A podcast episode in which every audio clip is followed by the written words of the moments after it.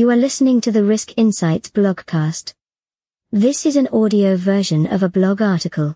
The article was originally published on the website riskinsights.com.au and is part of the Assurance Analytics series. You can find a link to the article in the show notes. In this episode, we outline five assurance analytics challenges and how you can overcome them. If you are an assurance leader, that is you lead internal audits, performance audits or risk assurance, you want to provide assurance to the board and to management. Help maximize value, that is, efficiency, effectiveness and economy, and customer satisfaction. Ensure that compliance is maintained. As part of your overall assurance program, analytics can help you achieve your objectives of finding both upside, for example, revenue leakage, and downside, for example, control breakdown, opportunities. Evaluating full data populations, going beyond sampling, vastly improves coverage, and enables higher levels of confidence in results. You have implemented analytics, but something is just not working, and you know you can achieve more. So first you need to find the problems. Do any of these sound familiar? 5 Assurance Analytics Challenges 1.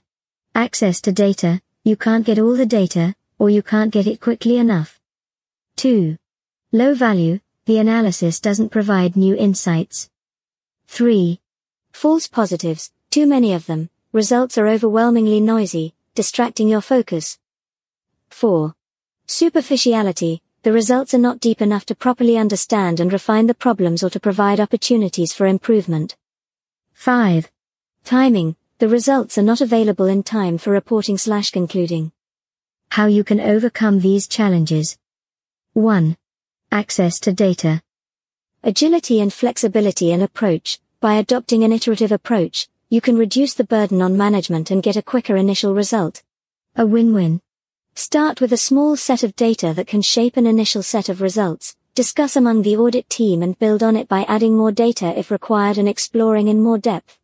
Then, after further discussion, and perhaps debate, refine with additional data, and or further analysis. 2. Low value. Upfront identification of hypotheses, analytics test libraries are old hat. They can be useful in identifying some common tests for specific assurance objectives, but their value-add potential is limited. Ask your team to abandon this outdated approach and instead focus on your organization's unique strategic objectives and get the team to brainstorm ideas. 3. False positives. There are techniques to deal with these, for example, supervised machine learning. Access to the right combination of analytics tools can help alleviate this problem too. 4. Superficiality. Validate assumptions and outcomes as early as possible. In some cases the agility and flexibility in approach outlined above can help overcome this challenge, given the iterative refinement and progressive levels of depth. Avoid overemphasis on dashboards. The use of visualization tools, also known as dashboarding, is important and necessary, but if it forms the bulk of your analytics effort, without actual underlying data cleansing, blending and analysis, you may end up with superficial results. 5. Timing. Try to plan for the analytics work well in advance of the audit, generally three months before the audit is due to commence. In some cases, the agility and flexibility in approach outlined above can help as you won't be waiting until the end for results. In some cases, you may need to accept the outcome, particularly if the work was highly experimental. In these cases, make sure to carefully outline the lessons learnt, how to avoid the same happening the next time around, then feed that into the planning for future projects.